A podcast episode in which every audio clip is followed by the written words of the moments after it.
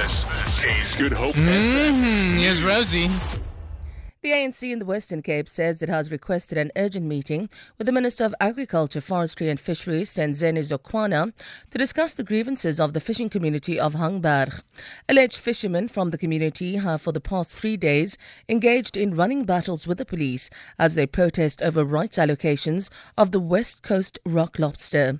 Provincial ANC spokesperson Lionel Adendorf says while they are concerned about what they say is extreme police response to the violence, they are calling on communities to conduct protest without violence and disruptions.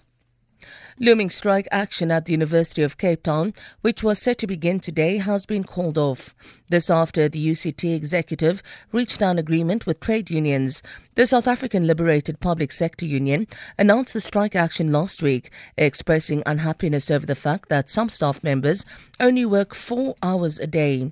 UCT spokesperson Elijah Moholola. The UCT executive believes that the spirit in which negotiations were conducted involving representatives of five different trade unions provided a positive signal that effective collective bargaining is possible even with multiple parties, and also that in an extremely challenging financial environment, it is still possible to bargain effectively collectively.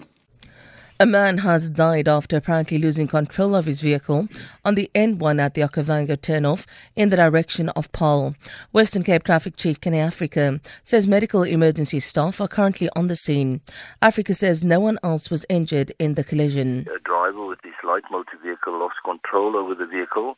The vehicle then overturned and the male driver died in this accident. The vehicle is off the road, uh, so luckily there's uh, no road closures.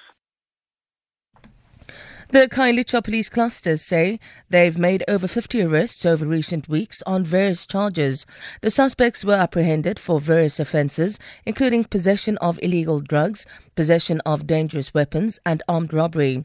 In the most recent arrest in the Harare area, two men aged 21 and 24 were arrested on charges of armed robbery. They had allegedly robbed two school learners of their cell phones at gunpoint. After follow up by a police patrol unit in that area, both suspects were arrested and the cell phones were recovered. The rand is trading at 13 rand 11 to the dollar, 17 rand 57 to the pound, and 15 rand 59 to the euro. Gold is trading at $1,329 a fine ounce, and the price of Brent crude oil is at $55.29 a barrel. For Good Hope FM News, I'm Sandra Rosenberg.